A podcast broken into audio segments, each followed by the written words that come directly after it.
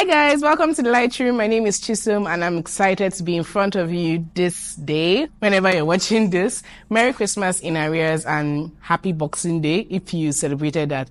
Fun fact, I used to think that um Boxing Day was like literal wrestling Boxing Day. I didn't know that it had to do with unwrapping presents or wrapping presents. Like, if you are like me and you're just finding out, I'm not just finding out, but if you're just finding out, please let me know in comment section. I want to know that I am not alone. So this video is going to be quick. I want to recap what my Christmas was for me. I had several highlights and I also had some low moments. So let's start with the low moments. Um, this Christmas, I, I was home alone-ish. Uh, my husband traveled for his brother's wedding and sadly I couldn't make it with him. And so I was really sad. I, I think I cried on Christmas evening because I had imagined that we would spend Christmas together and all of that. And that didn't happen. Our Christmas was spent together over Zoom. No, not Zoom. WhatsApp video call. So that was a bit sad for me. But the highlights, there were a number of highlights. Number one, T L R Christmas held on the twenty-third, and it was amazing. We got to spend time with the children in Ajegunle, and we celebrated the gospel with them. We had fun, we danced, we ate. It was just amazing, and I'm so thankful to everyone that contributed to making that a success. I am so grateful. Then another highlight for me was our carol service in the Vivify Church. It was such a powerful reminder for me why Christmas happens. The very first carol service um, Vivify had on Mixlr, this was like two years ago. I remember that day I was very sad. Like, I was super sad about the day, Christmas. I don't know what's with me and Christmas for the past few years, but I was just really sad. I was cooking. I was just doing things that I didn't really want to do that day. And then in the evening, when it was time for the carol, I tuned in and it just felt like a weight was lifted from my shoulder. I was reminded of something that would never change. So whether I spend my Christmas cooking, or I spend my Christmas away from family, or I spend my Christmas with family, something would never change. The reason why I celebrate Christmas as a believer, that Jesus came for me and he came for my salvation. So that's just powerful and beautiful, and it makes me very, very happy. So onto the purpose of this video. I know the year is ending in a couple of days, and that comes with a lot of mixed feelings. So some people, you may feel like really sad about the year ending. You may feel excited about the year ending. You may feel disappointed. And I just want to encourage you to confront those feelings head on. So why do you feel sad? Why do you feel disappointed? Why do you feel happy? Like, take time to track what this year was like for you, because if you don't do that, you may be, you may be tempted to think it was all good or it was all bad. But when you take time to document, you can use pictures to do that. So your pictures from January, February, and just go through what happened this month. How did I come out from it? Did I meet my goals? Did this happen? Did I do something new? Just take time to take stock of your year. It helps you be grateful, because if you don't know what you're being grateful for, or if you've forgotten what you should be grateful for, it just makes the whole concept of gratitude very difficult. So I want to encourage you, as the days wrap up this year, take stock of your year. And there is something I grew up hearing a lot in my house, like my family house, because every time you wake up or when you wake up is your morning. And I know many people don't agree with that, but like, it made a lot of sense for me, and it gave me a lot of peace this year, because many times I caught myself waiting for the first of the month or the next Monday or the next Sunday to start a goal that I originally had for the previous week. And one day I just realized that there was nothing so special about the Monday to come or the next first of the month to come that made those goals any more attainable. If I did not change the structures that made me fail the last week, I will still fail again this week. So it was something that I had to realize. The gift of a new day is beautiful. Whether that new day is December thirtieth or January first, they are both gifts, gifts of life, gifts of second chances.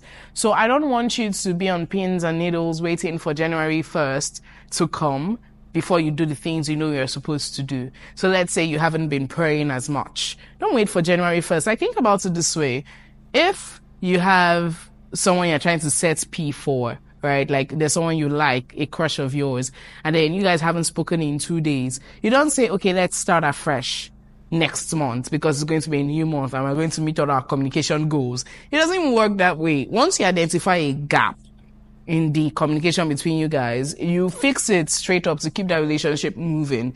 Same way with your prayer life, same way with Bible study. You don't wait for the new year because that attitude will set you up for failure in the new year. There are reasons why you had a break in your communication, and if you don't fix them now, or at least identify them, you'll fail again in the new year. And this is not even me trying to be an agent of doom. I'm just trying to help you not to walk into a series of failures in the new year. And these are lessons I've had to learn for myself as well.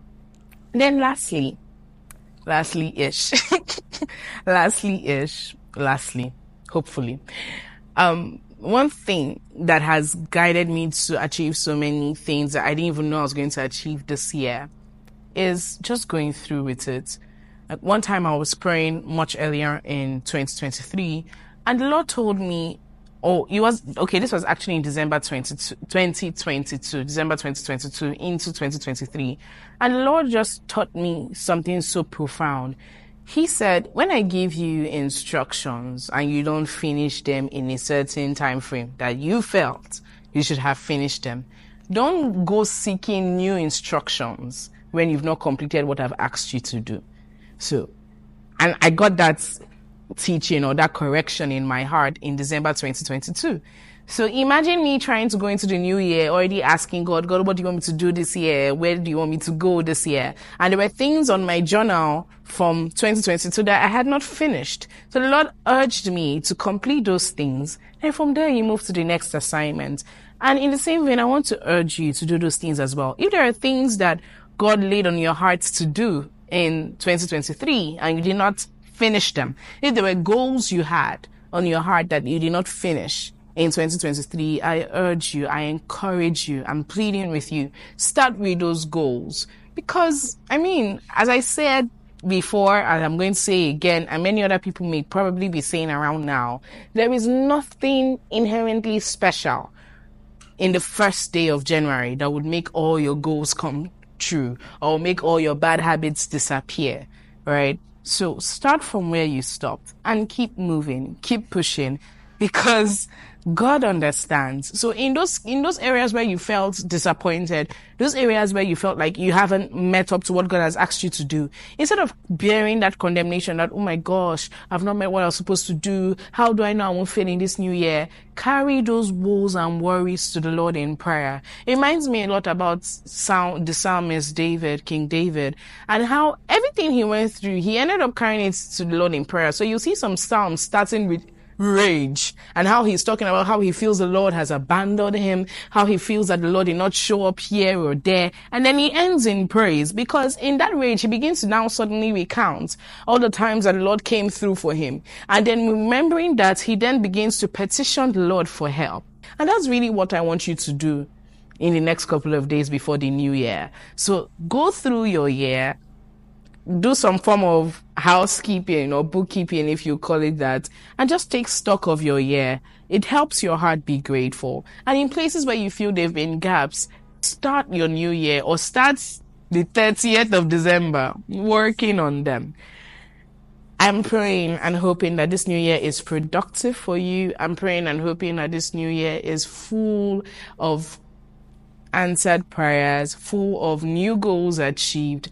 And I just really pray that at the end of twenty twenty-four, you'll feel more fulfilled than you currently feel. If you feel very fulfilled this year, I am so happy for you. And if for some reason um you're very sad this year, maybe you've gone through some loss or you are grieving, my heart really prays for you right now. I pray that the comfort of the Lord will be with you. I pray that the peace of the Lord will be with you.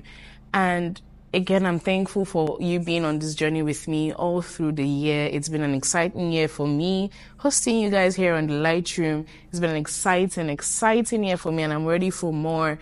In the coming days, I want you to be a part of everything we're going to be doing. I can't wait to share more and more with you. So till my next video, which I'm not sure when I'm going to put out, but it will be very soon, a week from this. So till my next video, Happy New Year in advance. Bye-bye.